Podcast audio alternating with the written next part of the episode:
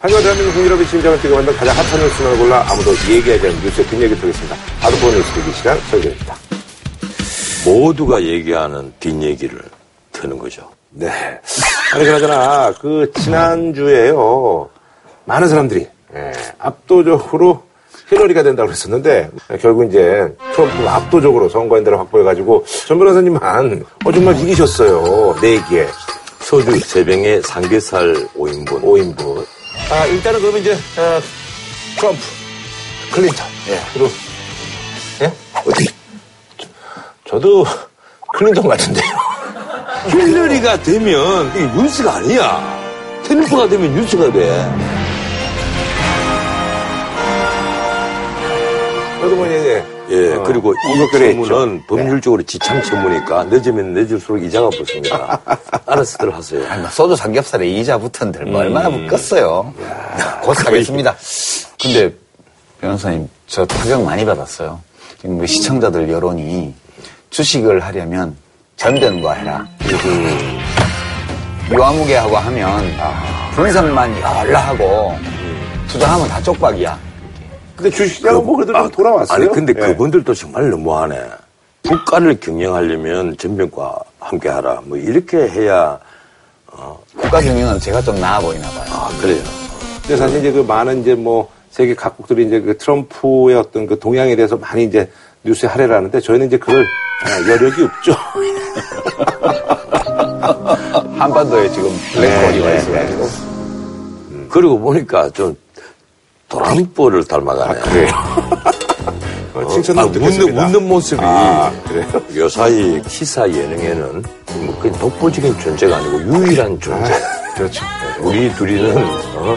그냥 달라붙은 껌 같은 아이, 존재다. 별 말씀을요. 저는 뭐 하, 여기밖에 안 나오니까 JTBC 직원이냐고 그런 글도 올라오더라고요. 직원은 매일 나와야지 한 번 나오진 않습니다.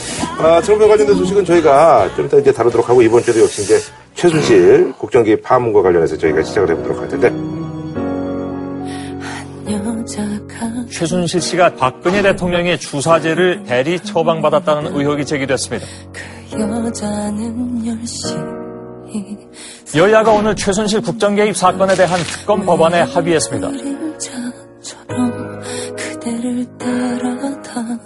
대통령에 대한 조사는 불가피하게 이루어져야 하는 상황이라고 생각합니다. 검찰은 대통령을 직접 조사하지 않아도 기소할 수 있을 정도로 혐의 내용을 상당 부분 확정한 것으로 전해졌습니다.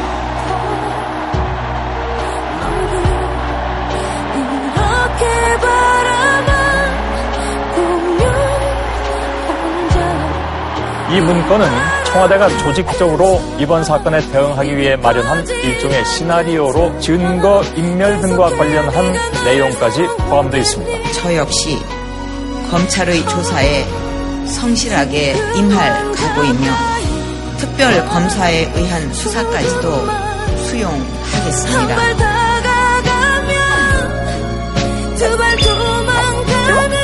변호인이 준비가 덜 됐다면서 내일 대통령이 조사를 받을 수 없다는 입장을 밝혔습니다.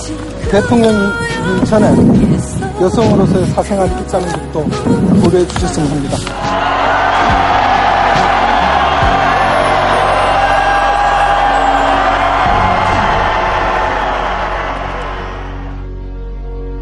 이번 주에도 모인다고 그러는데 국민들이 원하는 대로 이제 해결이 되려면 좀 오래 걸리는 건가요? 아니면 글쎄요. 내가 보기로는 아마 청와대가 광화문에 100만 명이 모였다고 해서 아, 내가 하야를 결심해야지. 이런 건 아닐 거예요. 왜냐하면 4,900만 명은 안 나왔거든.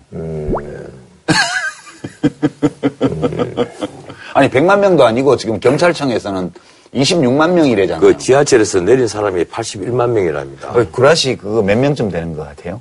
항상 뭐 언론하고 이제 그 경찰 어떤 그 추산하고는 한뭐 4배에서 5배, 6배 정도 차이가 나더라고요. 그거 제가 최근에 어떤 분이 연구한 거를 봤는데요. 네. 되게 재밌어요.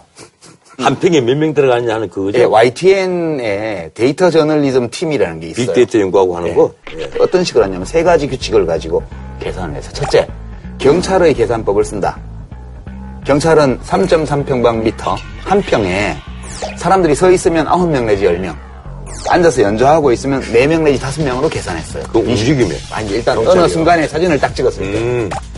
둘째, 저녁 7시 반에서 8시 사이가 제일 많았어요, 숫자가. 그때 각 언론사에서 빌딩 위에서 찍은 네네네. 사진, 그러니까 미디어에 보도된 집회 사진. 이걸 이제 채택을 했고요. 세 번째는 구글 위성 사진. 네. 구글 위성 사진을 보면 거리가 다 있잖아요. 예. 그렇게 해서 그 사진에서 사람들이 앉아 있는 면적과 서 있는 면적 이걸 다 계산을 했어요. 해보니까 이 시점에서 서 있는 공간이 47,500평, 앉아 있는 공간이 27,000평.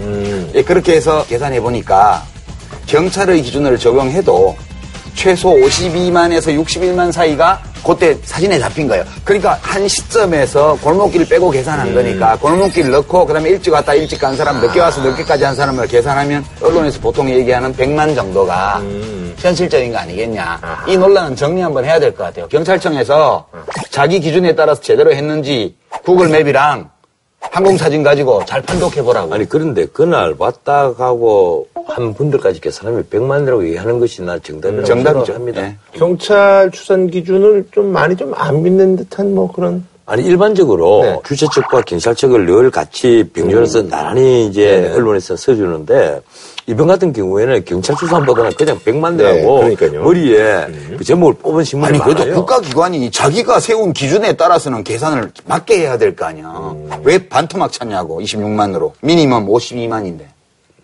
요거는 아직도 그 대통령한테 위로를 주려고 하는 의도가 있는 게 아닌가? 지금? 대통령이 26만인 걸 믿겠어요? 어, 믿을지 모르죠. 아니죠. 남을 잘 믿는 분이잖아요. 예, 그리고 나는 19일을 더 위험하게 보는 것이 아? 수능 시험을 마치고 고3들. 고3들이 다 길거리에 나왔는데 안에 축제 분위기가 형성이 돼 버립니다. 그것도 학부모들도 또 걱정되니까 따라 나올 거 아니야. 예, 고3 엄마들. 예, 힘들었는데. 나는 그날을 또 광화문에는 정말 비가 오지 않는 한, 영하 5도가 되지 않는 한, 100만 명이 또 모인다. 아니 근데 이제 그 지난 그 주말에 이제 그 집회를 계기로 해서 지금 영수회담이 이제 제안이 된 거잖아요. 예. 어, 덜컥 제안을 했고 또 저쪽에서 이제 덜컥 아, 받은 제 개인적인 느낌은 그렇습니다만 어쨌든 좀 굉장히 의외였고 물 밑으로 분석- 전화가 아마 한 50통은 오고 갔을 거예요. 네. 그러니까 덜컥 제안한 것은 아니고. 네. 근데 그렇게 이제 보이긴 하는데 예. 청와대로서는 어떻게든지 지금 길을 열어야 되는데 시간을 벌고 하나도 안 길을- 보이잖아요. 아하, 예. 음. 안 보인 상태에서 길이 한쪽이라도 열려야 되는데 청와대가 이제 오히려 여기에 매달렸겠죠. 그리고 민주당 중에서 여러 가지 말들이 쏟아지고 고성이 음. 나오고 하는 걸로 봐서는 문재인 쪽과 소통이 안 된 상태에서 추미애 대표가 추진한 것으로 보입니다. 지금까지는. 음. 네네. 덜컥이다. 네. 덜컥 아니다. 이 엇갈리잖아요. 음, 취재를 좀 해봤는데요. 네. 급하게. 급하게 예. 예. 아침에 추미애 대표가 제안을 했고 몇 시간 지나지 않아서 청와대에서 수락했고 그리고 하루 뒤에 하기로 했어요. 네. 근데 추미애 대표가 그걸 제안하기 전날 네. 중진 의원 연석 회의를 했고 네.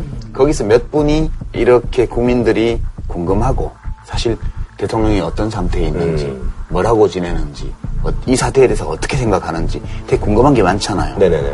그러니까 이때 청와대에서 안 받으면 할 수 없지만 단독 회동이라도 제안해보면 어떠냐 이런 얘기가 나왔고 네. 추가적으로 더 이렇게 넓게 논의하지는 않은 것 같고 추미애 대표가 아, 자기 측근들하고 좀 상의를 해서 전격 제안한 거예요. 그리고 이제 청와대에서는 왜 받았을까 이렇게 보면 국회에다가 여야 정당에다가 총리 뽑아달라고 공을 던졌는데 되받아 쳐버렸잖아요. 네. 그러니까 이거라도 받아서 다시 한번 제1야당 쪽으로 공을 쳐보자. 이제 이런 의도가 좀 있었지 않나 친척군요 또. 아. 근데 지금 테러는 그렇잖아요. 하나는 사임, 네. 하나는 탄핵 진국을 네. 견디는 것, 또 하나는 거국 중립 내각이라는 네. 것, 또 하나는 질서 있는 어떤 네네. 태각, 네네. 대진, 또 하나는 그, 그걸 입에 올릴 수가 있겠습니까? 차마, 어? 말씀 못 드리겠어요. 아니, 네, 그런 거 있어요. 그런 시나리오. 말하기 어려운 시나리오도 있어요. 아니, 입에 올리기가 그런 게 저는 뭐가 입안에 뱅글뱅글 도는 몇 개의 단어가 아니 근데 저기 다른 시나리오가 있다니. 아, 난 뭔지 알았어, 지금. 근데 그게 유력하다고 보시는 거예요? 뭐 유려하다기보다 매일매일 문세는 바뀌는 법이네. 트럼프 한 번 맞추더니 무슨 이 우, 참네. 아이고 트럼프 한번 맞추시더니 이걸 뭐 완전히 도처리 피려고 참네. 내가 지금 제안을 받았어. 뭐라고요? 점집 어, 체리라고요. 돗자리 함께 펴자고. 참, 네. 어. 아니, 근데 좀 엄청난 연봉을 제안하더라니까. 궁금하긴 하네요. 어, 아시는 거예요, 대충은? 아니, 난 지금 얘기 듣다가 얼핏 어, 그거 아닌가 싶은데 네. 아직은 뭐 그런 얘기. 아니, 그러잖아 지금 이 시점에서 이런 제안을 한 이유는 뭔지 좀. 정치인들은 자기가 어떤 선택을 할 때는 과거의 사례들을 많이 참고합니다. 전례를 찾아보면 이와 비슷한 영수회담이 1987년 6월 24일에 있었어요. 그때 김영삼 신민당 총재가 네. 전두환 대통령을 만나러 청와대에 간 게 그 60항쟁 때 6월 10일 대규모 집회, 6월 18일 대규모 집회, 그 6월 26일 대규모 집회를 앞두고 청와대에 들어갔어요. 그때도 마찬가지로 시끄러웠어요. 이 마당에 왜 만나러 가냐. 그랬죠. 예, 그랬는데 그렇게 길지 않은 시간 회담을 하고 김영삼 총재가 나와서 딱 한마디 했어요. 협상은 결렬되었다. 그리고 6월 26일 날 300만 명이 거리로 나온 거거든요.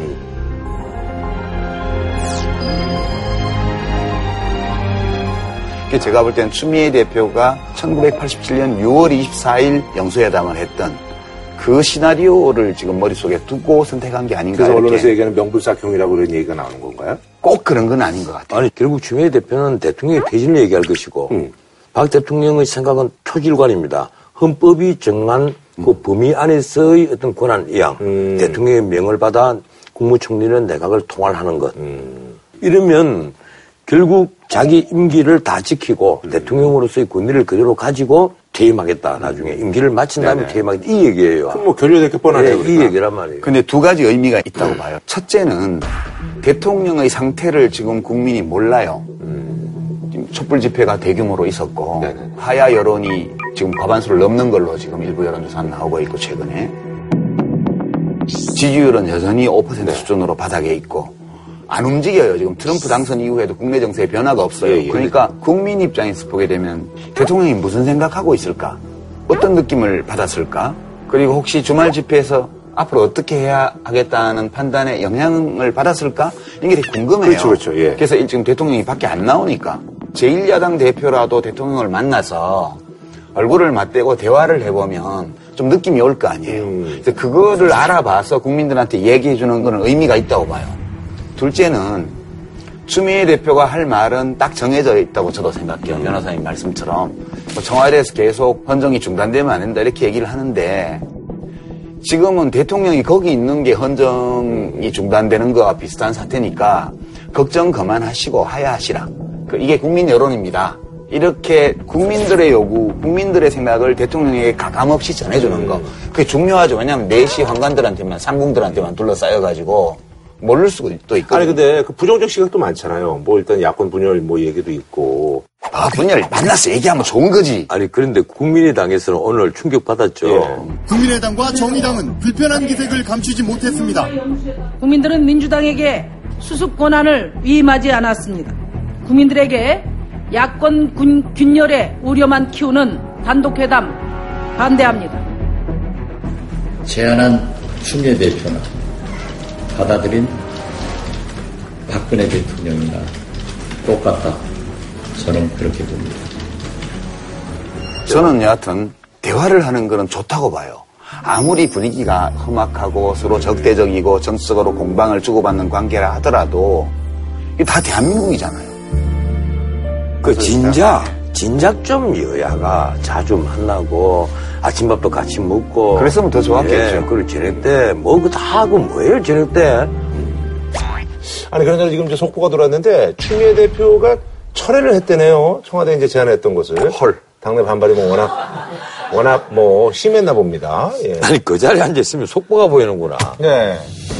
어, 민주당이 결국 어, 내일 영수회담을 취소했다는 소식이 들어와 있습니다. 회담은 그 철회하는 것이 에, 좋겠다라는 또 의견을 주셨고 그래서 그런 뜻을 존중하는 겁니다. 네. 어, 이렇게 되면 어떻게 되는 건가요? 이렇게 네. 되면 한 3분 쉬었다 합시다, 우리가. 아, 갑자기 허무해지네. 우리 싶은 속상하다. 얘기했는데. 가만있어, 우리 대책 얘기 좀 해야 될 거야.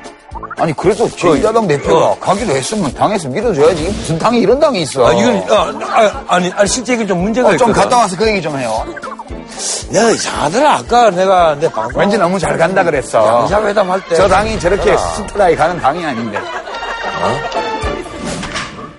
아, 방송 중에 이제 속보가 들어가서 잠시 이제 녹화를 좀 이렇게 중단했는데 추미애 대표가 이제 그 박근혜 대통령을 안 만나는 걸로 지금 막 들어온 소식이기 때문에 경황은 좀 없으시겠습니다만 어떻습니까? 아, 우리 녹화하는 시간을 못 참고 그 사이에 또 일이 터져. 그래서 생방송을 하자니까. 아, 생방송 하면 안 된다니까요. 방송하면 큰일 나요. 변호사님 때문에 못하는 거예요, 지금. 저도 생방송 하면 편해요. 예. 어떻게 생각하십니까? 한 시간에 한 10분 하면 되죠. 예. 변호사님, 너무 위험해요. 음. 변호사님을 위해서 드리는 말씀이에요. 두 가지만 얘기할게. 공당으로서 참 품위 없는 행동을 음. 한다. 두 번째는 이 양자회담이 깨어지면 네. 대통령에게 엄청난 그 충격, 데미지가 갔다.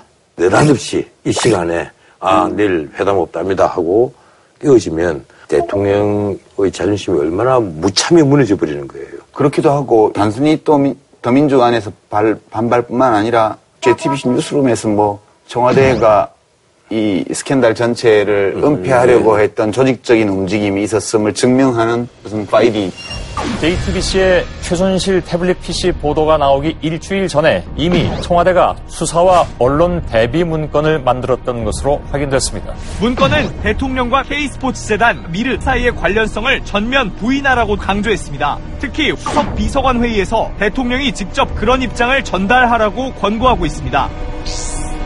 심지어 재단들이 저의 퇴임 후를 대비해서 만들어졌다는데 그럴 이유도 없고 사실도 아닙니다. 만약 어, 느 누구라도 재단과 관련해서 자금 유용 등 불법 행위를 저질렀다면 엄정히 처벌받을 것입니다. 그런데 조금 더 큰 문제는 지금부터입니다. 검찰이 휴대전화를 압수수색할 경우 저장 기간이 얼마나 되고 지우면 복원이 가능한지 등의 대응 방안이 모두 들어 있습니다. 최근 검찰 수사를 받은 롯데그룹이 어떤 프로그램을 이용해 증거를 없앴는지 등 검찰 내부 정보까지 예로 들어서 작성됐습니다. 증거 인멸 유도 가능성이란 건 이번 수사에서 매우 중요한 대목으로 등장할 수 있습니다. 그 파일이 정호성 씨 전화기 안에 네. 사진으로 보관돼가 있는 것이 이제 보고리 된것 같아요. 음. 이게 또 보통 문제가 아니란 말이에요. 보도가 되전에 이미 뭐 당내에서는 예. 알았을 수도 있다. 예, 이게 결정타가 됐을 수도 있죠. 그러니까 우리가 전에 얘기한 그 시나리오예요. 인정할 거는 인정하되 대통령과 연결고리는 다 끊어라. 이거 아니에요? 더 나쁘게 보면 법률적으로 보면 철저히 증거인멸을 시도한 거예요. 근데 이게 어디서 만든 걸까요? 누가 주도했어요? 내가 보기로는 민정수석실밖에 없습니다. 내가 보기로는 이런 걸 우선 법률적인 문제를 알아야 되잖아요. 이 전체 과정에 있어서 대통령에게 책임을 안 돌아가게 하려는 과학적인 시나리오를 만들 수 있는 곳이 어디겠어요? 민정수석실이에요.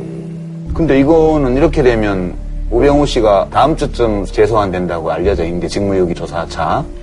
근데 이거는 직무유기가 아니고 더 중요한 거 아닌가요? 뭐 여러 가지 제목이 또 붙을 수가 있겠, 죠 범인, 범인 은닉은 해당이 아닙니다. 뭐, 증거인멸. 예, 근데 업무 방해부터 뭐 공무집행 방해, 증거인멸 온갖 죄목이 이제 직무유기도 물론 포함되고. 예, 직무유기는 뭐 당연히 따라 붙는 거고요. 2014년에 문건 유출 사건 때 이 민정비서관이 우병우 씨입니다. 이 최순실 정윤회의 존재에 관한 어떤 정황 증거 그리고 기타 그 사실 증거들이 있었는데도 그걸 은폐했다는 것 아닙니까? 그런 은폐했다는 증언들이 지금 계속 나오고 있어요. 그것만으로도 검찰이 그냥 넘어갈 수는 없었을 거예요. 내가 그래서 이미 이 사진에 발작을 낀 그 사진 있잖아요. 그 사진 한 장이 모든 정황을 설명했고 우병우 씨를 나락으로 떨어뜨렸다. 오늘 얘기를 한 겁니다. 네. 근데 이런 것들이 더민주 내부 분위기를 격앙시키는데 또 작용을 했겠지만 그러면 촉매제가 되겠죠. 그래도 공당이 이것도 제1야당 선거 때 제1당 아니에요. 당 대표가 의원들하고 상의를 하지 않고 했다 하더라도 일단은 그러면 당 대표가 제안했고 청와대에서 받은 거니까 가서 대통령 상태라도 확인하고 대화라도 좀 하라고 이렇게 해야지. 아, 만나야죠. 만나는 게 뭐가 나빠요? 아, 제1야당의 대표가 대통령과 한 약속인데 그 약속을 일방적으로 깨버린다?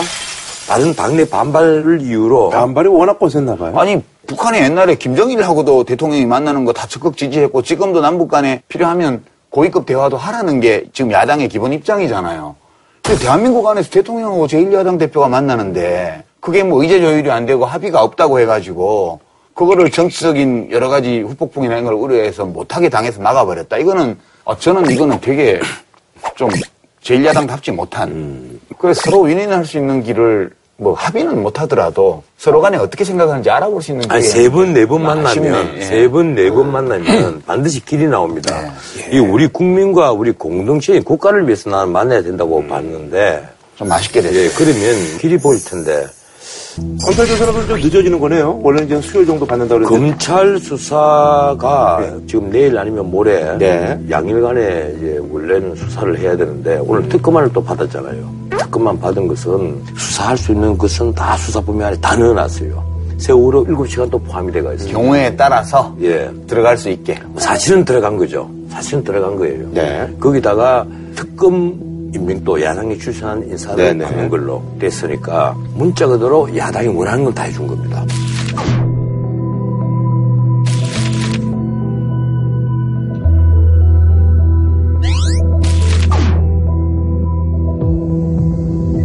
아하, 빨리 마무리해야 돼요, 예. 검찰은. 특검이 모든 걸 다 새롭게 수사를 시작을 할 텐데 검찰이 이제 한계가 있는 거예요. 그렇죠. 검찰은 이게 빨리 마무리를 하고 빨리 기소를 해야 되고 그리고 더 이상은 일을 벌이지 않을 것이라고나 생각을 합니다. 아하. 일을 벌여봤자 뭘 그렇죠. 하겠어요. 어차피 이제 특검에서 이제 예. 다시 이제 대통령도 뭐 이제 조사하고 그럴 거니까. 근데 특검이 출범하기 전에 남은 기간 안에 아마 검찰이 이것저것 생각을 해서 자기들도 면피를 하기 위해서 이게 최선의 어떤 남은 수사를 하고 마무리를 지으려고 할 거예요. 그럼 박근혜 대통령의 대면 조사라든지 이런 것들은 뭐 하겠죠. 어쩌면 아니, 왜냐하면 일단 참고인 자격으로 하겠다는 거니까. 음. 변호인이 준비가 덜 됐다면서 내일 대통령이 조사를 받을 수 없다는 입장을 밝혔습니다. 검찰이 모든 의혹을 충분히 조사해서 사실관계를 대부분 확정한 뒤에 대통령을 조사하는 것이 합리적이라고 생각하고 있습니다. 끝으로 대통령이기 전에 여성으로서의 사생활이 있다는 점도 고려해 주셨으면 합니다. 또 특검을 직접 언급하면서 대통령이 여러 번 조사를 받을 수는 없다고 했습니다. 사실상 특검 전 검찰 조사를 원치 않는다는 뜻으로 풀이됩니다.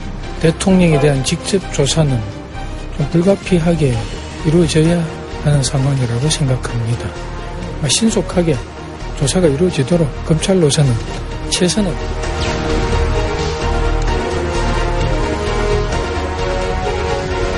어쨌든 뭐 요번에 그럼 3차 뭐 대국민 뭐 담화를 많은 국민이 뭐 기다릴 수밖에 없는 그런 상황이네요, 그럼. 지금 그 이게 3차 뭐- 담에서 뭐가 나오겠어요? 이 상황에서. 오늘 터진 거는 이것도 만만치 않은 거여서 후폭풍이. 그죠? 음. 이게. 뭐 이것도 만만치 않지만 지금 만만치 않은 게 뭐 한두 개가 터져 있습니까? 지금 보면 예, 그래서 뭐 이제 뭐 성형외과 또 이제 청와대 뭐 이런 얘기들이 그래서 이제 최순실 씨가 이제 자주 다녔다는 성형외과가 청와대로부터 이제 각종 뭐 특혜를 받았다 해서 이 최순실 씨가요. 그 해도 해도 너무한 게 간섭 안 한 곳이 하나도 없어요. 되게 바빴어. 우리 대한민국에서 제일 바쁜 사람이었어. 진짜 바빴어요. 예. 뭐 여기저기 먹어야 되지, 간섭해야 되지, 인사도 해야 그리고 되지, 원수 연설- 갚아야지. 원수도 갚아야 되고, 연설문도 고쳐야 되지, 천도제도 지내야 되지. 와, 그 많은 일을 어떻게 했나 그리고- 몰라. 그리고- 딸 말도 태워야지. 아, 그리고 무당한테 찾아서 굿도 해야지. 굿도 해야 되지. 근데 이 병원은 또 이제 의원급 병원이어가지고 그래서 이것도 뭐 얘가 좀 많이 내가 진작 얘기를 아닌가요? 하니까 내가 아마 총선 그 무렵에 하- 얘기를 했을 텐데 까도 까도 계속 양파처럼 수도 없는 일들이 쏟아질 것이다. 이 하나 터지면 일이 된단 말이에요. 그러니까 이 지금 병원이 이두 군데가 지금 문제가 된 거예요. 김영재 의원하고 차움병원. 여기 최순실 가족들이 오래 전부터 진료를 받았던 병원들이고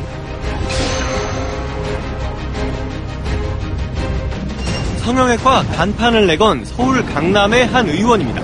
녹는 실을 이용해 주름을 펴주는 피부 리프팅 등 피부과 시술로 유명합니다. 그런데 이 업체들은 지난해부터 박근혜 대통령의 순방 행사에 동행하기 시작했습니다. 청와대 경제수석이 민간 컨설팅 업체에게 전화를 걸어서 이 병원의 해외 진출을 도우라고 직접 요청했던 것으로 확인됐습니다. 그 성형외과가 사실 일반이에요. 성형외과 전문의가 아니고 네네. 내가 성형외과 전문의 같으면 전원책 성형외과 예. 이렇게 적습니다. 그런데 내가 성형외과 전문의가 아닌 것 같으면 전, 전원책하고 이 사이에 진료 과목, 예. 성형외과 적고 의원, 의원, 예. 있죠. 아, 그 성형외과를 진료 과목으로 하고 있는 일반 의사예요. 전문의가 아니란 말이에요. 또 아주 유명했던 그 연예인들도 많이 하고 해서 뭐 이 사람이 또 서- 서울대 외래교수 위촉이 됐죠. 센터의 외래 교수로 됐다가 2주 만에. 아, 2주 만에 취소가 성형외과가 또 없다 그러더라고요, 강남센터에. 예. 2주 만에 취소가 됐는데 아마 취소된 거는 서울대 병원 측에서 확인해서 깜짝 놀라서 아마 취소를 시켰을 거예요.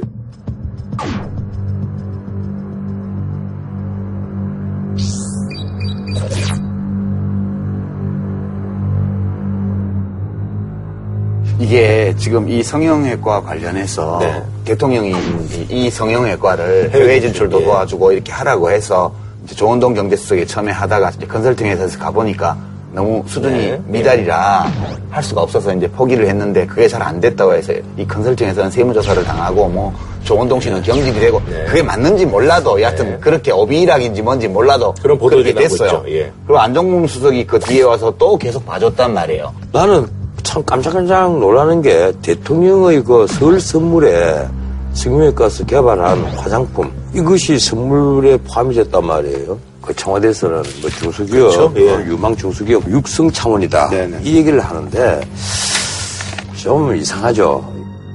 또 다른 병원이 등장합니다. 서울 강남의 이른바 프리미엄 병원 차움과 관련된 내용입니다.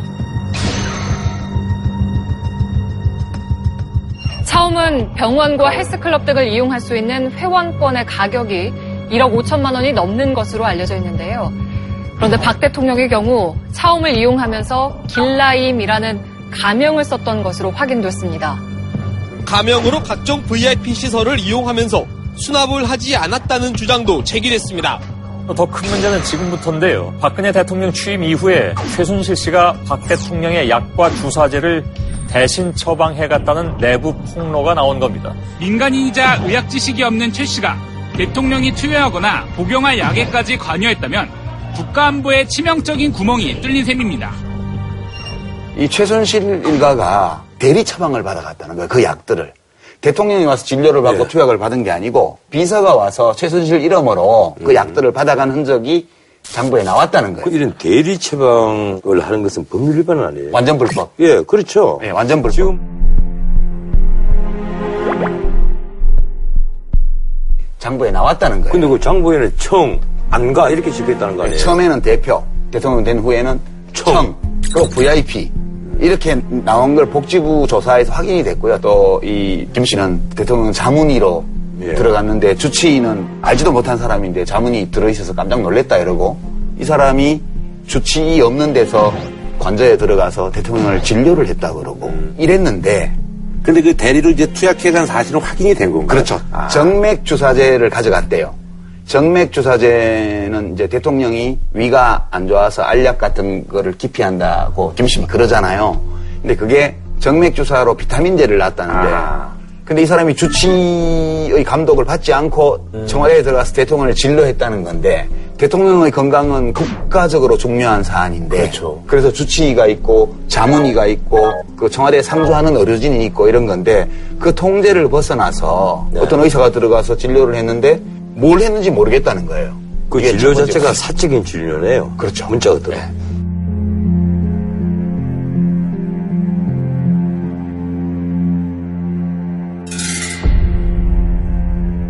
이랬는데 이 두 병원이 다 지금 문제가 된 게이 네. 병원들의 향정신성 의약품 처방과 관련된 여러 의혹이 지금 생긴 거예요. 향정신성 의약품은 관리가 엄격해요. 왜 엄격하죠? 예. 근데 문제가 된 게 이제 프로포폴이에요. 예. 프로포폴이라는 이 약은 이른바 이제 우유주사라고 그래서 연예인들이 사고가 많이 났어요. 이게 수면 유도제. 그렇죠. 예. 내시경 같은 거 할 때 요거를 넣으면 잠들어 버리잖아요. 보통 성인 남자 60kg 기준으로 체중 12cc면 충분하고 남거든요. 20cc는 특별히 많이 써야 되는 경우에 쓰는 건데 이- 되게 이게 병원에서 마취 전문의들이 쓸 때 보면 남는 데요 쓰고 나면 그럼 남는 건 어떡하냐 보건소에 다 반납해야 돼요. 근데 이게 현실에서 잘 안 지켜지고요. 실제로는 12cc 정도만 써놓고 진료 차트에 20cc 썼다고 기록을 하면 그러면 한 3명 환자를 보면 20cc 하나가 생기는 거 아니에요. 이런 식으로 해서 빼돌린 주사약으로 연예인들이 맞았는데 그 간호조무사들도 맞고 그래가지고 그때 문제되고 그랬어요. 의- 이게 김영재 의원에서 그 지난 몇 년간 구입한 프로포폴 양인데요. 아, 총량이요? 예, 금년도에 그러니까 20ml짜리 500개씩 두 번, 2ml. 천명분이에요, 이게. 예. 이게 이제 20cc는 특별히 많이 써야 되는 경우에 쓰는 건데, 이, 이 병원은 20cc짜리만 500개씩 두 번을 구입을 했고요.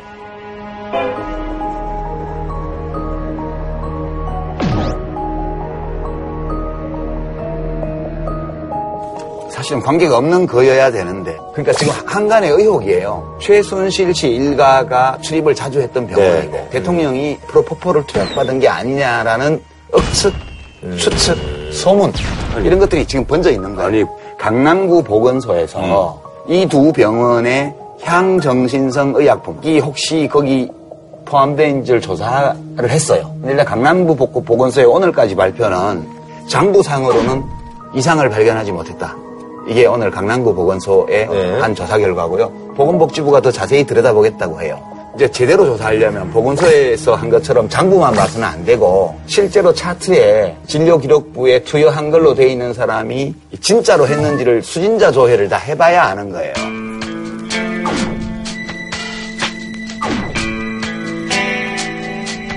사실 이거보다 이제 더 큰 문제가 뭐 물론 차병원 부인을 합니다 지금. 그런데 네네네. 차병원에 지금 줄기세포 뭐 예산이 많이 갔더라고요. 연구를 예. 조건부로 승인을 해줬거든요. 그게 보니까 비동결 난자를 네. 임신 목적으로만 이제 쓸 수 있도록 법령을 개정했는데 이걸 실험으로 사용할 수 있도록 승인을 받았단 말이에요. 황운석 박사 사태 이후로 이제 그렇게 바뀐 예, 거죠. 처음으로. 예. 그게 이제 미동결 난자예요. 그냥 냉동 안 한 거. 네. 그러면 체세포, 배아 복제, 줄기세포를 만들 때는 동결되지 않은, 얼지 않은 난자를 사용할 때 확률이 더 높아지거든요. 네, 그렇다고 하더라고요. 그래서 이제 이 연구하는 병원들이 이걸 탔네요.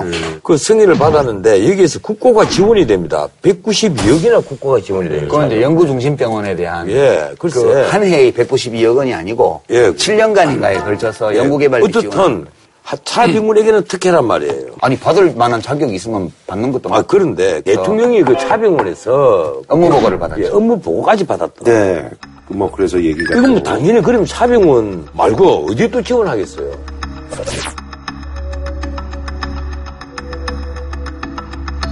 이제 이 과정에서 최순실 씨 일당이 보건복지부 인사에도 손을 댔답니다. 네. 그런 얘기도.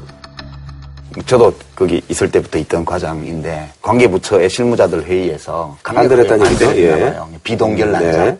이 생명윤리 과장이었어요. 이게 담당 과장이니까 이거는 절대 안 된다. 이렇게 한 거예요.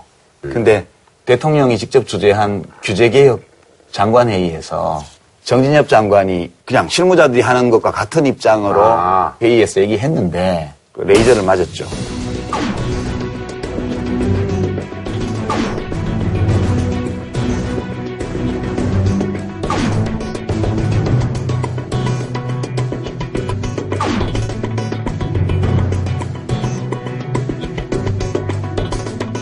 돌아와서 사퇴를 받더니 장관이 그렇게 대통령 앞에서 망신을 당한 그 후유증으로 주무과장이 4개월 만에 다른 업무로 배치가 됐다. 이런 건데 이렇게 과장 인사에까지 뭘 반대하면 딴 데 보내버리고 말잘 들을 사람으로 갖다 놓는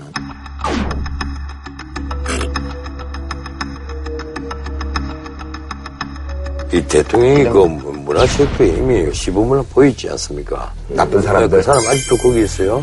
뭐딱 한마디 하면 글쎄 참 지나고 나서 보니까 아까도 말했지만 최순실의 그림자가 어른되는 곳이 너무 많은 거예요. 진짜 바빴어. 나는 이번 이 최순실 게이트를 검찰이 쭉 그 수사를 하면서 정호성, 안종범 남은 두 사람이 또 들어갑니다. 이기만 하고 이제 안봉근 예. 이제 소환 됐죠. 예. 소환 됐죠. 네. 들어가면 특히 이재만 씨 같은 경우는 이재만 씨가 그 문서 그 입출입 그 총책임자잖아요. 네, 총무비서관. 예, 네. 그 총무비서관이니까 이 사람은 곧장 대통령이 지시를 받아서 뭐 문서를 넘겨줬다. 그 정호성을 통해서 넘겨주고 했겠죠. 이 책임져야 된단 말이에요. 안봉근은요? 뭐 안봉근 또 지금 차량을 출입하는 데 있어가지고 본인이 무사 출입을 시키고 하면 아까 일당이라는 표현 썼잖아요. 일당이지. 일당이잖아요. 왜냐하면 대통령을 밤에 지 혼자 가서 진료한 자문이 이 사람도 청와대에서 보낸 차량을 예. 제3의 장소에서 타고 들어갔다니까 최순실 씨가 들어간 거하고 같은 방식으로 들어간.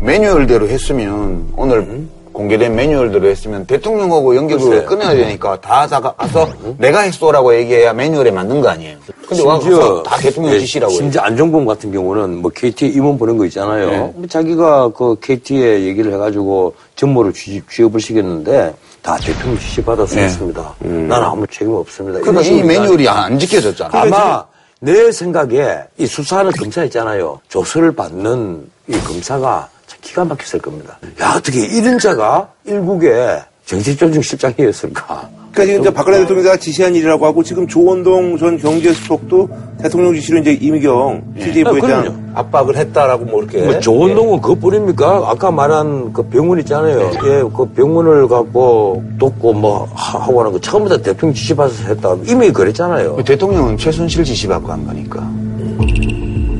이분들이 이제 다 미루는 게 이제 자신들의 죄를 적게 하는 것도 있고 박근혜 대통령으로 이제 그 책임 소지를 돌리는 게 원래 그거 종범들의 특징이에요. 그게 주범한테 책임을 밀어야지. 이 가짜 인생들 머리 털까지 심다 가짜 가짜야. 제가 그 얘기 했잖아요. 모든 사진이 다 모자를 썼는데 박근혜 대통령 뒤에 서서 찍은 사진 옆에 있는 사진만 머리카락이 있다고. 근데 모든 사진 다 100% 모자를 썼어요. 근데 딱 한 장 모자 안 쓴 사진이 한 장이에요. 유일하게 그 사진만 7대3 가르마로 이렇게 해서 찍은 사진이에요. 그래서 제가 혹시 뒤에 하고 옆에만 머리카락이 많아서 그랬나? 머리카락이 있다고 모자 안 썼다고 제가 얘기해서 근데 내가 알고 있는 가발 쓰신 분들이 꽤몇분 있나 그 그런 분들 폄하하는 게 아니에요. 이 사람들 인생 과정을 보면 최순실, 차은택 두 사람은 학력을 포장하려고 그렇게 애를 쓰고 수준을 그 과시하기 위해서 뭐 만드는 회사 이름마다 아주 우리도 해석이 잘 안 되는 The Playground Communication 이거 뭘 의미합니까? 운동장에서 뭐 통신하자는 겁니까? 측근들의 놀이터. 어, 아, 그 청와대를 의미하는 거예요. 그런 거, 아, 그런 깊은 뜻이. 측근들의 그런, 그런 깊은 뜻이. 이 우리 개그계의 김병조 선생이 지금 교수하고 네, 계시죠. 조선대학교 나가 놀아라. 네. 지구를 떠나거나. 네, 나가 놀아라. 정말 그러고 싶어. 아, 그리고 이제 최순덕 씨와 관련해서 어, 이런 지금 의혹들이 있는데 안민석 의원님 얘기를 하는데 뭐 베트남으로 이제 거액을 빼돌렸는데 또 공교롭게도 이제 한국 대사가 민간 기업인 출신이라는 뭐 그런 보도가 있습니다. 최순덕 씨 아들이 하는 유치원인가요? 네. 예. 최순덕 씨 아들이 씨 하는. 뭐 네. 사업을 좀 뒤를 봐준 사람이었다는 거죠. 음. 그래서 이 사람이 왜 대사가 됐는지 교민들이 이해를 못하겠다 그러고 본인도 기자들이 물어보니까 나도 모르겠다 그랬대요. 아, 참 대단해. 그나마 그래도 양심 있는 사람이네. 외교행랑은 치외법권 지역이에요. 네. 그 거기가. 그 보따리 안에는 네, 네. 국제법적으로 대한민국이에요, 거기가. 그 나물 백보다 조금 크다면서요. 예, 다른 나라에서 안에 못 들여다봐요. 그러니까 통관할 때 그냥 네네. 무사 통과하는 거니까. 외교 행랑 통해서 권력자들이 외국으로 뭐 어디 몇십 개 날랐다 이런 얘기가 가끔가다 우리나라에 나옵니다. 이게 전수조사함 해야 돼요. 외교 행랑을 권력자가 갖고 와라 해서 갖다 주는 놈부터 전부 다 단두대 보내야 돼. 외교 행랑은 외교 행랑이에요.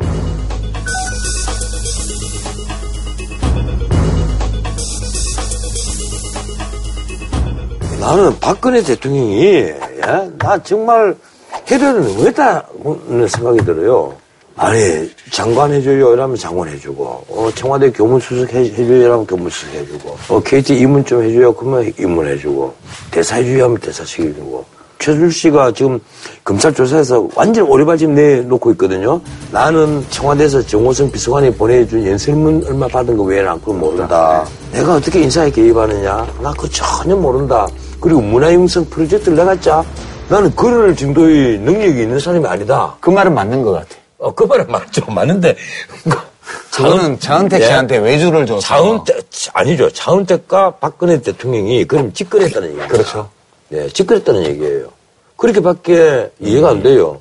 최순실이 저렇게 오리발을 내밀고 있다면, 그 말이 맞다면, 그럼 이거는 차은택과 박 대통령의 직거래. 그 직거래라는 표현을 안종범 씨가 먼저 썼던 거예요. 최순실과 박 대통령이 직거래를 했다. 그, 그 몸통이라는 단어를 정말 안 좋아하는데요.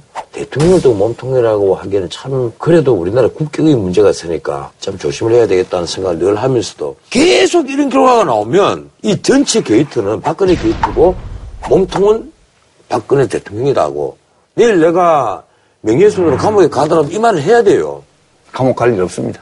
의견이니까요. 아 근데 옛날에 이런 얘기 하니까 어? 내가 한관 소리만 해도 방송 잘렸죠. 예, 잘리고 어디 사표서라 그러고 자유경제원 잘린 것도 그거 예, 뭐 때문에. 십상시 얘기하니까 여기 지금 압력이 들어오고 입 조심해라 방길 조심해라 소리도 해대고 말씀하시죠.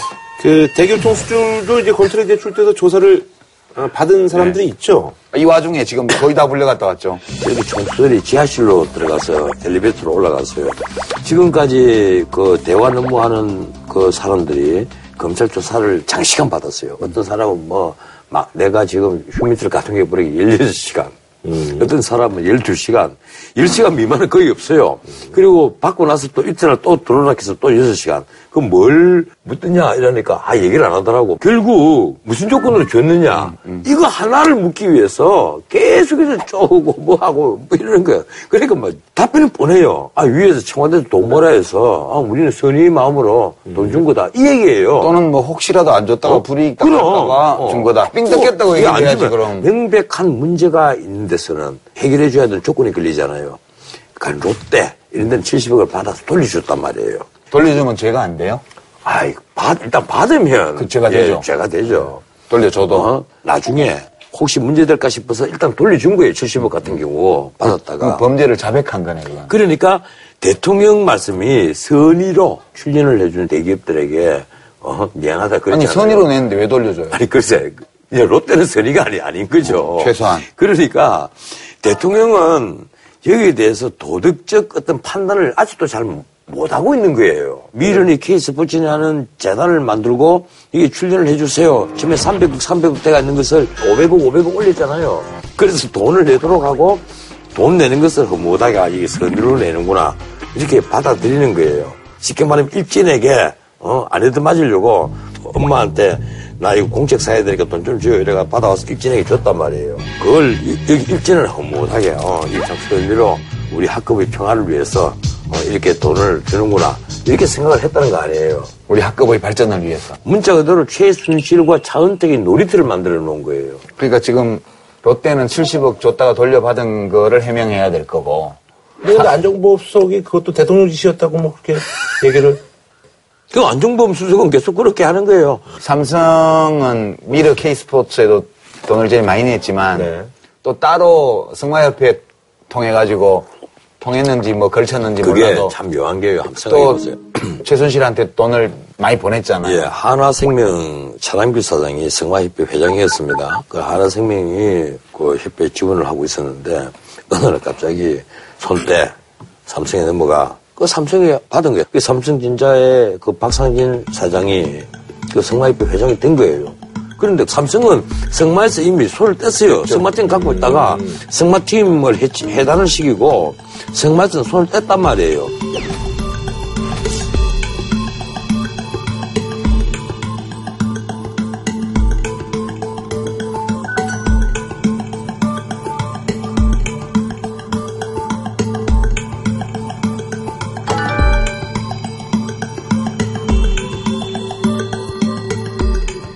이제 삼성에서 하는 얘기는 그 얘기예요.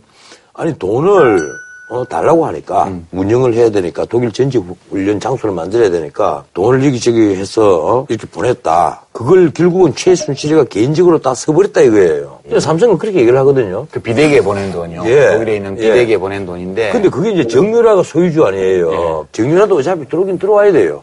들어와서 수사받아야 그러니까 돼요. 삼성에서 그 보낸 돈이 자금 세탁 혐의로 지금 독일 검찰에서 독일 사람 하나랑 한국 사람 셋이랑 그 독일은 또 돈 세탁 처벌이 무겁거든요. 거기가. 거기에 이제 세탁을 했다는 게 최순실이가 세탁을 했다는 것 아닙니까? 그래 최순실이가 거기서 종신 형을 받는 것이 두려워서 한국으로 튀어 들어온 것 아니냐. 또 이런 얘기들이 있어요. 그럼 저번에도 꼭 들어오겠다는. 일단 안 들어올 수는 없을 거예요. 벌을 받아도 여기 들어와서 받는 게 좀 약할걸? 독일에서 받는 것보다요. 근데 이래 또 자퇴서를 인터넷으로 근데 인터넷으로 그 접수하는 게 안 된다 그러던데, 원래. 네, 그런 대범성을 또 보였더라고요. 아, 대범성이 아니고 그건 어쩔 수 없는 거죠. 엄마는 구속돼 있고 지는 독일에 있으니까 인터넷으로라도 해야죠. 그런데 문제는 저게 이제 고등학교 학력부터가 재검토가 되거든요. 예, 그래서 고등학교, 이제 청담고등학교 졸업했는데 지금 졸업 취소가 검토되고 있다고. 예. 이래 입학이 재검토되는 거 그건 아무것도 아니에요. 이- 기본적으로 청담고등학교에서 아 이게 잘못해서 이게 졸업 안 시키고 졸업을 시켰네 이래 버리면 입학 취소. 그래요. 해경 해체와 관련해서도 그런 뭐 소문이 돌고 있더라고요. 해경 해체도 이제 사실 그 최순실 씨 최순실의 작품이었다 이런 얘기가 하죠. 뭐, 예, 작용한 게 아니냐 뭐 이런 얘기가 모든 이게 대책, 정책 뭐 이런 걸 전부 다 최순실 같은 사람에게서 받아서 그걸 집행하라고 대통령이 던져줬다면 이게 나라냐 하는 말이에요. 나라는 나라가 맞죠. 나는 진짜요. 대통령이 지금 대통령답지 않아서 그렇지. 그 솔직한 말로 어제 내가 사무실에 그 새벽 한그두시 넘게 있었어요. TV에 뉴스 채널 있잖아요. 그걸 틀어놓고 쭉 보는데 내 가슴이 탁탁 눈물이 나오더라고. 이게 나라냐. 내 입이 스스로 자탄이 나와. 그 국회 본회의에 그 야당 의원들만 이제 참석을 해서 황교안 총리 나와서 나름 defense 하느라고 좀 애쓰시던데 보셨어요, 좀? 저거 많이 봤죠. 이재정 의원이라고 동명이인 의원이 있더라고요, 여자분. 예, 예. 그분이 좀 많이 검색을 올라고 뭐 이렇게 작년 연말 12월에 우리 의원실과 그리고 해외 공간 등에 배포된 달력입니다. 이 달력에 들어가 있는 것들이 우주의 기운을 설명하는 오방 무늬에 대한 이야기가 있습니다. 이 끈도 보이시죠? 이게 오방색이라고 합니다. 사실 그냥 끈에 불과합니다. 어떻게 보면 전통 문양의 끈에 가까울 수도 있습니다. 근데요, 저는요, 뱀을 드는 것보다 더 소름 끼칩니다. 왜냐고요? 최순실이 믿고 있다는 그 종교가 우리나라 이 관료 사회까지 지배하고 있는 사실 끔찍하지 않으십니까? 대통령께서 전혀 사실이 아니라고 말씀을 하셨고, 저도 제가 그동안 경험한 바로는, 제가 경험한 바로는 그럴 뿐이 아니라고 생각합니다. 이거 뭐 하는 겁니까? 보시라고 드린 겁니다. 대통령의 말씀 말고 증거 가져오라고 하셨으니까 증거 드린 겁니다. 나는 그보다는 저 조윤선 장관하고 붙은 사람이 누구죠? 박영선 의원하고 아 박영선, 예, 박영선, 조윤선 장관하고. 예, 박영선, 조윤선 그 이자 대결이 나 흥미진진하게 봤는데 최순실 씨가 여성부 장관, 문화체육부 장관을 임명해 왔습니다. 문체부 장관 왜 시켰을까요? 대통령께서는 제가 이 부분에 관심이 많다는 사실을 지난 수년간 아, 일하면서 자, 그렇게 관심이 많으셔서 청와대 정무수석 당시에 정유라와 사진도 찍고 지난해 12월에 빅뱅과 사진 찍었습니까? 정유라와 사진을 자, 찍은 빅뱅 것은 사진 좀 보여주십시오. 자, 정유라와 사진을 찍은 것은 대통령께서 아시안 게임에 출전했던 모든 선수들을 초빙해서 연무관에서 그 사진은 제가 그때 찍은 여러 장의 사진 중에 한 장일 것입니다. G드래곤은 지난 자, 연말 여러 한장 전- 찍으셨으면요. 그 여러 장 공개해 주세요. 제가 찍지 않았고 선수들이 가지고 있는 핸드폰으로 찍었습니다. 사파이어 브로치도 선물하신 적이 있죠? 저는 그런 고가의 제품은 선물한 적이 없습니다. 제가 지금 말씀드린 것들이 다 조윤선 장관 주변과 대통령 주변에 깊숙이 개입하고 있는 사람의 제보 내용입니다. 의원님. 그래서 조윤선 장관의 문체부 장관 임명은 바로 최순실 씨의 민원 해결사로 아주 편한 사람이기 때문에 임명된 것이다. 최순실 씨가 저를 그렇게 생각했다면 사람 잘못 보셨습니다. 문체부 장관 저는 사퇴하시는 게 맞다고 생각합니다. 왜? 영이 안 씁니다, 이제. 의원님, 저는 문체부 장관의 이 장관 자리에 지금 연연하지 않습니다. 과연 평창 올림픽 위원장, 지금 최경환 이희범 장관, 조윤선 장관 이렇게 있어서 이것이 잘 될까요? 공정하게 잘 될까요? 국민들이 신뢰할까요? 문화예술계 블랙리스트 이것도요. 모른다고 하시지만 이것을 증언하는 사람들이 있습니다. 익명의 진술이니 스스로 떳떳하게 나와서 제가 그 리스트를 작성했다고 진술을 했을 때 검증해서 각자 책임을 지도록 저는 예, 남자들 인정받았습니다. 남자들끼리의 공방이 재밌던데 저는 노회찬 의원이 축구를 그렇게 좋아하는지 몰랐어요. 프랑스 옛날 축구 국가대표팀의 미드필더 이름을 막 아 그날 속단이냐 지단이냐 하는 얘기 대한민국에 실세 총리가 있었다면 최순실이에요. 나머지는 다 껍데기예요. 잘 알고 계시잖아요. 그렇게 속단할 일 아닙니다. 그리고 국정은 그렇게 돌아가지 않습니다. 속단이 아니라 뒤늦게 저도 깨달았어요. 지단이에요. 근데 그 말을 황교안 총리는 즉각 알아듣습니다. 진짜는 막 늦은 그 어, 결정이다 이래, 이러는 게 지단인데 난 좀 약속 때린처럼 보이더라니까. 아니에요. 두 분이 학교 고등학교 동기동창이잖아요. 아, 근데 이러니까 약속 때린처럼 보이는 거예요. 같더라니까 두 두 분 다. 두 분이 친하지는 않았다고. 에이 친하겠어요. 성향이 다른데 노회찬 의원은 고등학생 때부터 벌써 사상계 읽고 뭐 야당 국회의원 찾아가고 이런 소위 말하는 진보 운동권 영재 출신이고 고등학생 때부터 이거고 예. 어, 황교안 총리는 반생활 그 범생이고 다르죠. 내가 노회찬 의원하고 친하니까 이렇게 한번 마무리해봤습니다. 아니 그 박지원 비대위원장 같은 경우는 9월달에 보낸 문자인데 사실 옛날 문자는 뭐 아들이라든지 아내라든지 뭐 이런 경우 이제 보는 경우가 있습니다만 갑자기 아니 의도적이지. 예 어떤 의도가 그 있었나요? 뭐 천하에 망신을 예? 주게 한 건가요? 산전 수전 공중전을 다 겪은 박지원 대표가 가뜩이나 요즘 수세에 몰린 분인데 이정현 대표가 위에서 카메라가 다 내리꽂고 있는 걸 모를 리가 없어요. 네, 그렇죠. 그리고 당 대표 자리는 카메라 바로 밑에 자리예요. 예, 바로 밑에 맨 자리예요. 뒤에. 예전에 그래서 이제 김무성 전 대표도 그걸 뭐 이용했다라는 그런 예. 얘기들도 있었는데 그래서 거기서 또 휴대폰 끄집어내서 척 이래 보고 척 밀어서 척 이래 놓고 이래 볼 때는 찍어라 하는 얘기거든. 음. 거기 보면 이정현 대표가 충성 충성 충성 이랬으니까 봐라 내가 저게 이정현이가 나한테 충성 충성 충성을 봤지 이 얘기 안 해요 지금. 아니 근데 이정현 대표가 요즘 수세에 몰리는데 이거 굳이 이렇게 한 이유는 뭐예요? 뭐 변호사님 말씀대로 아 내가 그만큼 이제 대단한 사람이다라는 걸 보여주려고 그런 것 같지는 않은데요. 내가 보기에는 정현아 너 까불지 말고 어? 나가라. 제대로 해봐. 너 그러는 게 아니야. 아마 그걸 거예요. 음, 그만하고 나가지? 그런 거 아니겠어요? 아주 고등 그만하고 어? 나가지. 아주 아주 고 9월달 문자를 보여주면서 아주 고- 그만하면 그만하고 나가지 메시지가 전달이 되는 거예요. 아주 고등술책인 거예요. 그리고 또, 그, 전화번호가 노출이 돼가지고요. 엄청 장난 전화 받고 그 전화번호 그 공개된 게한 20몇 년 썼다 그러더라고요. 아, 대표는 네. 상도를 하나 맞은 거야. 바꿨다고 그러더라고요. 바꿨. 어, 그래, 그래, 바꿨다니까. 그리고 또, 그, 또, 적가금 미안하다고 그랬잖아요.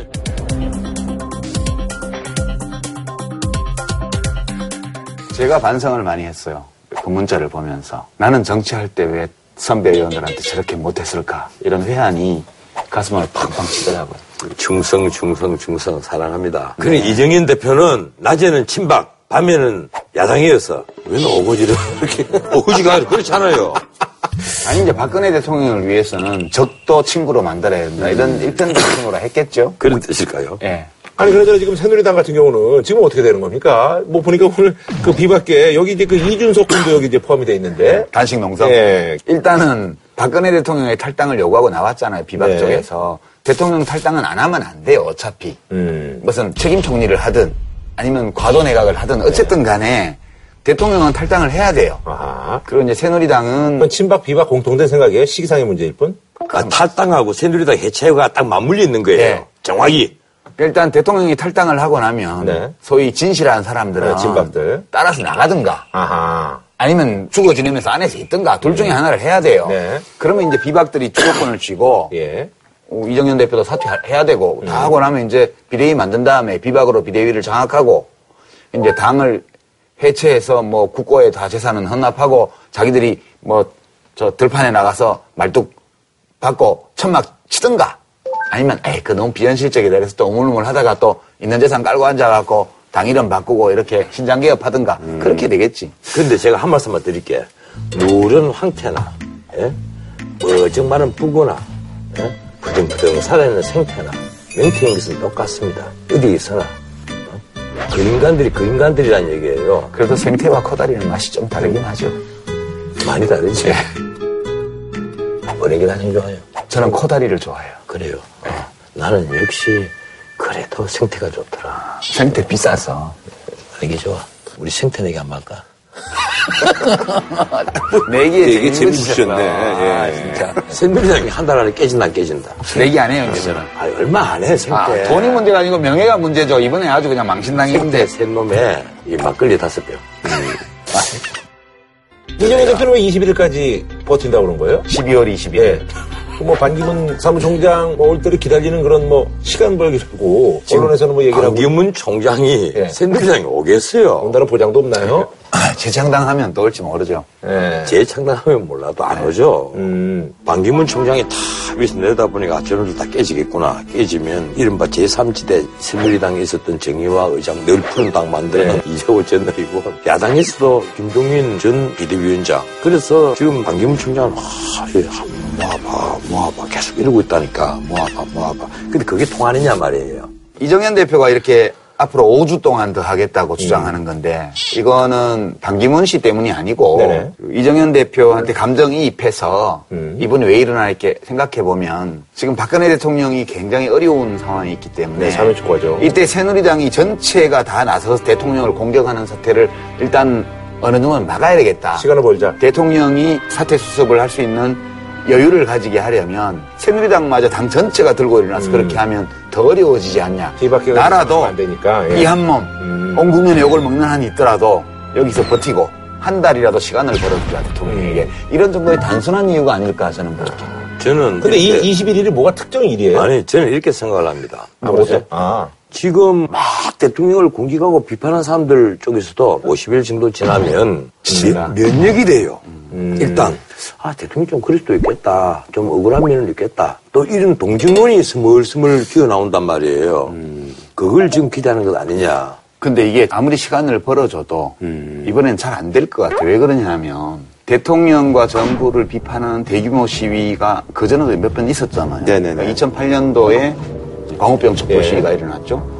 1995년도인가 김영삼 대통령이 신한국당 아. 시켜가지고 노동법 날치기 처리 새벽에 했다가 엄청난 역풍을 맞아가지고 결국은 원위치를 시켰죠. 그때는 뭐 엄청난 역풍도 아니었어요. 지레 겁을 먹은 걸로 하나 보이던데. 아니에요. 그때도 민주노총의 시위에 시민들이 합세하고 그런 양상이었어요. 지금처럼 규모가 크지는 않지만. 근데 이번 이 사건은 좀 성격이 다른 게 대통령이 훌륭한 대통령이라도 뭐 잘못하는 게 있을 수 있죠. 네. 지혜로운 사람도 어리석은 일을 할 때가 있고요.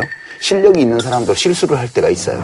그러면 대통령과 정부의 특정한 행위가 문제가 되어서 그걸 바로잡기 위해서 대중이 투쟁해 놨으면 그걸 바로잡아주면 해결이 돼요.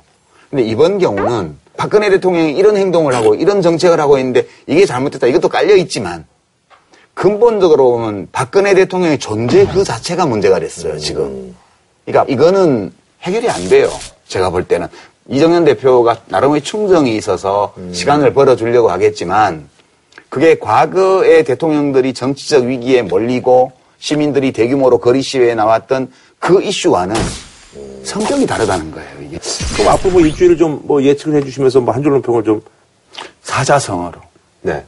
오리 무중 여기에 연관되어 있는 모든 관련자들 그리고 모든 정치인들에게 네. 강국이 한 말씀을 드리겠는데 우리 모두 국가를 먼저 생각합시다. 네. 대통령부터 국가라는 공동체를 위해서 최선의 선택할 수 있는 길이 무엇인지 그 저희가 이제 그 목요일이잖아요 방송이. 근데 그 사이에 어떤 뭐 청와대 어떤 뭐 그 결단이라든지 이런 거는 아무 일 없음. 그 쓸데없는 걱정하지 마셈. 아, 예. 아유, 마음이 놓이네. 아이, 전스라다무스께서 별일 없다니까, 뭐. 자, 뭐 미국 45대 대통령 도널드 트럼프가 당선이 됐습니다. 예. 미국을 포함한 전 세계가 이제 충격에 빠졌는데 그래서 준비한 이번 주제 Welcome to Trump World. 힐러리 콜레리, 힐러리 들러리. 미대선 결과가 우리에게 미칠 영향을. We will make America great again.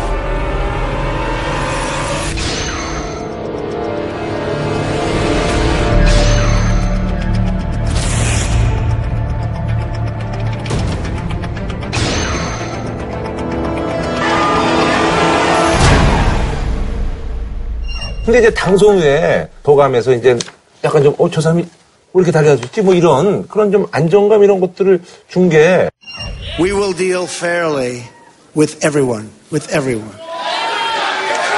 All people and all other nations. We will seek common ground, not hostility, partnership, not conflict.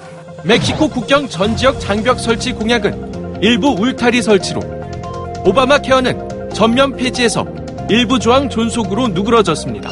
근데 이게 슬슬 이 사람들 이제 뭐 본색이 나오는 아니, 거예요? 아니면 아니, 근데 뭐 어쩔 수 없이 기성 정치에 좀 녹아들 수밖에 없는 건가요? 양측면이 있는데요. 네. 후보 시절에는 정파를 나누어서 네. 우리 편을 결집시키고 그렇죠, 그렇죠. 걸기시키고 음. 이제 상대방은 진영은 또 분열시키고 이렇게 선거를 하잖아요. 네. 하는데 당선이 되면 국민의 그렇죠. 대통령 국가 원수가 네. 되잖아요. 그러니까 위치가 달라졌기 때문에 음, 그 위치에 맞게 달라진 위치에 맞게 거기 맞는 것들이 나오게 돼 있어요. 그래서 뭐 트럼프가 말이나 행동이 달라지는 건 매우 자연스러운 일이라고. 근데 공약을 그 유지할 수 없는 공약들도 많이 있어요. 그쵸, 좀 예. 도널드 트럼프는 좀 심했죠. 너무 극단적인 공약을 많이 했거든요. 예, 근데 멕시코하고 네, 사이에 장비요. 장벽을 세우는데 그 장벽 비용을 멕시코 보고 물게 하도록 하겠다라든지. 예. 뭐 멕시코는 호구예요? 아니 한국이 제대로 어, 반입 분담금 앞으로 안 내면 어, 그 우리는 떠날 테니까 핵개발 해라라든지 자극적이고 선동적인 얘기들을 마구 했는데 뭐 아웃사이더니까 이걸 다 뭐, 그대로 자기들이 유지는 못합니다. 절대 못합니다. 근데 방위비 분담 문제는 그게 뭐 미국 쪽에서 요구한다고 바로 협상을 할 수 있는 게 아니고 그게 정례 협상이잖아요. 음, 예. 그래서 그 다음 협상 개시 시기가 2018년도예요. 그러니까 뭐, 뭐 그렇게 뭐 벌써부터 우리가 뭐 그럴 거 없죠. 내가 그 트럼프 진영에 있는 사람들을 쭉 살펴보니까 트럼프 진영에 있는 핵심 멤버들을 우리 정치판에서 알고 있는 사람이 아무도 없어요. 난 여기 이제 트럼프가 설마 당선되겠느냐 이래서 우리는 TF팀조차 만들지 않고 그쪽에 라인을 만들 생각은 안 했는데 하나 천만 다행인 것은 트럼프 주변에 지금 이 정책을 만들고 트럼프에게 직접 언제든지 얘기를 하고 하는 가장 가까운 사람들이 굉장히 합리적인 사람들이더라고요. 예, 근데 제프 실슨스 한번 군사위에서 오래 있었던 상원의원 출신이고 크리스 크리스티는 뉴저지 주지사인데 전혀 강경파도 아니고 온화한 사람이에요.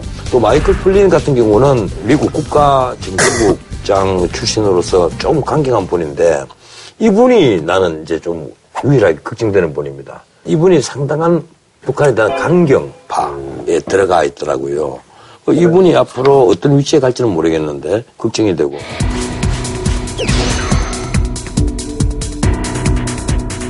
근데 저는 이제 이 트럼프의 당선, 이 한미 관계나 또는 네, 미칠 질서에. 미칠 영향에 대해서 예단하지 말았으면 좋겠어요. 왜냐하면 방향이 다른 정책들이 동시에 지금 공약 사항에 포함되어 네. 있기 때문에요. 우선 큰 틀에서 보면 신고립주의예요. 그렇죠. 그러니까 네. 미국이 세계 경찰로서 역할을 줄이고 네. 그 집안일에 신경을 많이 쓰는 쪽으로 가는 신고립주의 노선에다가 군사 노선도 그렇죠. 그다음에 무역 정책도 보호주의예요. 보호주의도 고립주의거든요. 그리고 이제 주한미군이나 혹은 동북아 군- 군사 전략 경우에 MD에 부정적이잖아요. 그 미사일 방어 체계에 그 트럼프가 그래서 지금 사드 문제 같은 경우는 오히려 어, 오바마 행정부 때보다는 어, 좀 소극적으로 될 가능성도 있다고 보고요. 그 다음에 동북아시아에서 미국의 역할, 이건 줄어들 거예요. 그럼 이제 이 미국의 역할이 줄어든 공백을 일본이 메꾸냐, 아니면 중국이 메꾸냐. 이제 이 문제인데, 지금 미국으로서는 중국이 그 공백을 치고 들어온 걸 원하지는 않죠. 그렇죠. 예. 그러니까 이제 일본을 강화시키려고 그럴 거예요. 이제 그런 점에서 오늘 국방장관이 한일 군사정보 네네네. 협정을 지금 가서명 해버렸잖아요. 예, 야성이 반대했는데도 불구하고.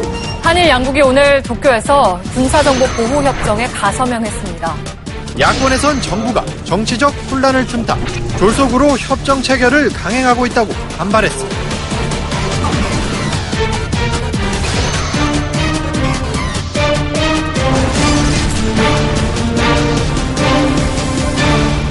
그게 원래 나온 이유가 미국에서 자꾸 이제 최근에서 네, 지금 우리가 2014년인가요? 그 한미일 군사정보 예. 공유협정에 따라서 우리가 일본과의 군사정보 교류는 미국을 통해서만 하고 있어요. 네. 근데 지금 이게 미국을 방문하는 데는 도움이 되는데 그 정보를 미국을 통해서 돌아서 일본으로 가서는 일본을 보호하는 데는 시간적으로 너무 지체된단 말이에요. 그러니까 일본 입장에서 좀 불편하니까 한일 간에 바로 할 수 있도록 이걸 하는 건데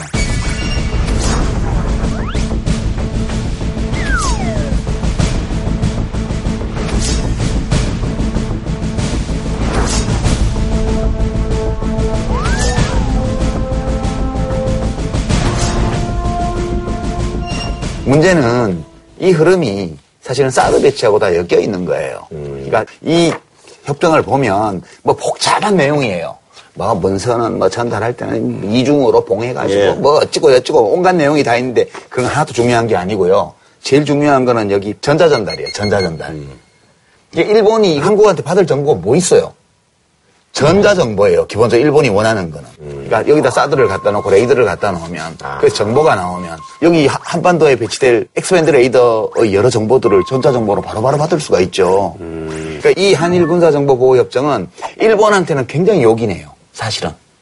그러니까 결국은 이 한일 군사정보보호협정이라는 것도 미국의 MD 구상 속에서 추진되어 온 건데 근데 지금 이 와중에 트럼프 당선돼서 미국이 신고립주의로 가는데 국내 정치는 이렇게 혼란하고 대통령은 불능 상태에 빠져 있는데 뭐 급하다고 그렇게 막 하냐는 거예요. 그런 것도 이해가 잘 안 되고. 그런데 그 정보보호 협정이 반드시 맺어야 된다는 이런 건 아닌데 그 미국이 우리에게 옛날 같으면 제대로 우리나라에 이 북한 정보를 계속 공급을 해줍니다.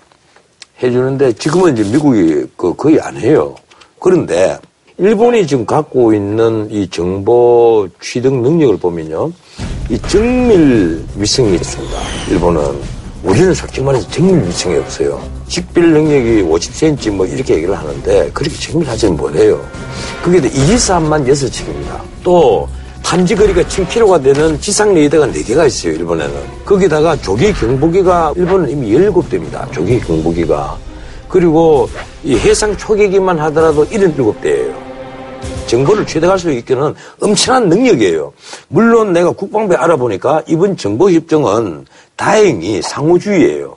그 일방적으로 주는 것도 아니고 뭐 일방적으로 받는 것도 아니에요. 아, 협정이 그런 거죠. 예, 어느 아, 한쪽이 어느 그런데, 한쪽에 예. 주면 그거 되나요? 아니, 근데 뭐 우리가 과연 혼자서 북한을 상대 못하냐 저는 그렇게 믿지 않지만 그래도 뭐 전쟁이라는 거는 만에 하나라도 대비해서 우세한 전투력을 보유하는 게 필요하니까 뭐 그런다 쳐요. 변호사님 말씀을 이해 못하는 건 아닌데 우리가 국방을 미국에 많이 의지하고 있잖아요. 그렇죠. 그 이제 일본한테까지 의존하자고요? 지금 이제 이 얘기가 어떻게 아니죠. 들릴 수 있냐면 아니, 저는 국- 이런 거예요. 국민 감정법으로 절대 용서가 안 돼요. 안 되죠. 안 되기 때문에 솔직히 말하면 아베 신조가 지금 전쟁할 수 있는 날 일본을 만들겠다 이 얘기를 먼저 하거든요. 그리고 우리 과거사에 대해서 전혀 반성을 안 한단 말이에요. 나는 국방 관계자들에게도 그런 얘기를 했습니다. 이 문제는 절대 쉽게 생각해서는 될 문제가 아니다. 국민들이 감정을 곧장 건드리버리는 문제가 된다. 그래서 국민들에게 이 현황을 충분히 설명을 하고 그리고 국민들이 설득이 된다면 그때 해라. 그러니까요. 이게 그럼 뭐 신라가 백제하고 싸우려고 당나라 끌어들이는 거하고 뭐가 다르냐고요. 이게 지금. 그러니까 저는 이런 거예요. 일본의 그 장비들이 관측하고 수집한 정보를 우리가 이용할 수 있다면 나쁠 거는 없으나 굳이 그거 하자고. 지금 독일은 나토로 해서 이웃 나라들하고 다 같이 지역 방어 체계를 하는데 독일이 과거 사회에 대해서 얼마나 철저하게 하고 있으며 얼마나 확실한 평화 애호 정책을 하고 있냐고요. 근데 지금 전쟁하는 나라 만들려고 혈안이 된 아베 정권하고 이 문세에 가조인을 한다는 거는 저는 국회에서 이거는 탄핵해야 된다고 봐요.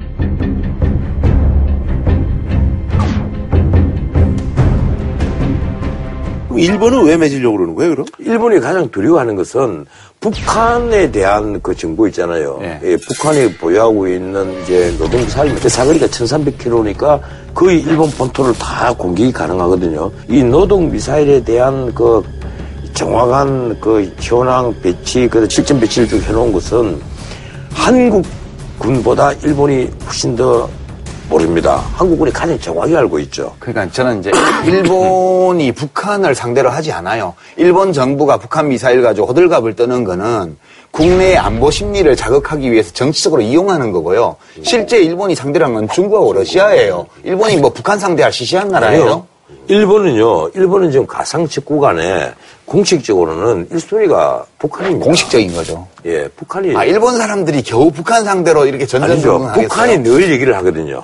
북한이 뭔가 하면. 저는 북한은 예. 일본의 우익 정권이 국내 여론을 장악하기 위해서 써먹는 도구에 불과하다고 봐요. 예, 일정 부분 그림이 있어요. 예, 결국은 일본 오키나와나 이런 데서 있는 사정거리가 긴 레이더를 쓰면 평양까지는 될지 몰라도 북경 북쪽으로는 안 돼요, 기본적으로. 그래서 음. 일본 정부가 한국에 대해서 관심을 가지는 거는 북경보다 더 북쪽에 있는 이 동쪽을 겨냥하고 있는 장거리 미사일 기지들을 탐지하는 게 제일 그러면 중요한 한국에. 사들을 만약에 배치하지 않으면 일본은 이 보호협정 맺을 이유가 없다. 이 그러니까 말씀이에요. 예, 예, 별로 얻을 건 없어요. 근데 다만 이제 다른 이제 무슨 의도가 있다, 뭐 구한 말처럼 뭐 한반도로 어찌고 하려고 그런다 이런 비판도 있지만 제가 볼 때는 실제적인 거는 그거예요. 중국과 러시아를 탐지하는 대한민국의 탐지 능력이 확대되면 확대될수록 일본에 유리한 거예요. 그래서 저는 근데- 이 협정의 핵심이 예. 전자정보 교환이라고 봐요. 그럼 전자. 우리한테 얻어질 거는 그럼 아까 말씀하신 아니, 그런 근데요. 정보들은 얻어질 수 있다. 이- 그러면 주겠어요? 나는 그거는 좀 과민하게 생각한다고. 과민할 봐요. 수밖에 없어요. 예. 일본은 지금 정보보호협정을 맺으려 하는 이유는 미국이 빠져나가는 동북아 이 그 안보의 질서 있잖아요. 미국이 빠져나갈 그 부분을 일본이 챙기겠다는 거예요. 자기들 그러니까 걸로 제가 하겠다는 거예요. 미국은 회장님, 쉽게 말하면 지사장님, 쉽게 말하면 군사? 강국으로 커지려면 한국을 일본의 정보 노예로 만들겠다는 그런 야욕이 있을 수가 있어요. 그렇죠. 내가 두려워하는 것은 바로 그 부분이에요. 그러니까 지금 미국 통해서 간접적으로 받는 걸 우리 만족 못해. 니들이 직접 줘. 이건데 지금 뭐 때문에 우리가 예, 일본한테 이걸 어떻든 저도 난 이런 생각입니다. 아베 신조가 태도를 바꾸지 않는 한 이 그 정보보호 협정을 더 밀어붙이다가는 또 하나의 반정부 여론이 일어날 수 있다. 아, 일어나죠. 왜냐하면 이거 국방부 장관이 한민구 장관이 박 대통령 죄가 없이 가조인을 했겠어요? 당연히 대통령이 가조인하라 했겠죠. 그러니까 지금 뭐 하는 짓이냐는 거예요. 지금 이 와중에 대통령 그 자체가 문제라고 지금 얘기하고 있는 판에 대통령이 흔들리지 않고 국정을 해나가는 대통령의 책임 있는 모습을 보여주겠다고 이거를 국방부 장관을 시켜서 가조인을 해요. 그 이게 뭐 하는 짓이냐고 이거. 아니, 이 문제는 난 진짜 열받았어. 열받았어. 이 문제는 지금 한일 간의 정보 보호 협정이 꼭 필요하다고 주장한 분들이 의외로 많습니다. 아, 주장할 수 있어요. 예. 근데 지금 이. 시기에 우리가 뭐예요? 우리 군은요 눈이 없고 귀가 없는 군대란 말이에요. 아, 눈이 그렇게 밝지 않아도 눈 다 있고 아니요. 귀다 있어요. 왜 비하를 하세요? 아니 우리 우리 군에 제일 부족한 게 지금 정보 아, 능력이에요. 전쟁이 나면 절대 안 되지만 전쟁 나면 북한한테 이겨요 우리가. 나는 군에 오래 있어봤고 군에 있는 분들 지금도 자주 만나고 있고 하기 때문에 너무 잘 압니다. 우리 군의 제일 취약한 부분이 바로 정보 부분인데 이 정보 획득 능력을 우리가 키워야 되기 때문에 나는 박근혜 정부 시작할 때 글로벌 한국이 네 대만 사야 된다고 빨리 사야 된다고 늘 내가 노래를 불렀던 사람입니다. 하여튼 막, 그, 다 일리가 있는 말씀이긴 한데요. 저는 우리의 국가 안보를 위해서 일본 군사력을 끌어들이는 건 죽어도 반대예요. 그거는. 알겠습니다. 그럼 뭐 이쯤에서 이제 뭐 마무리 짓는 걸로, 예. 한준은 평? 모든 것은 때가 있습니다. 그럼 뭐 같은 말씀이시네요. 예. 네. 이거, 그, 왜 안 할 일을 하세요? 대통령이? 저는 그 말씀 드리고 싶어요. 알겠습니다. 아, 저희는 다음 주에 찾아보도록 하겠습니다. 한우 특등심 한 가지만 싸게 파는 명인 등심에서 문화 상품권을 드립니다. JTBC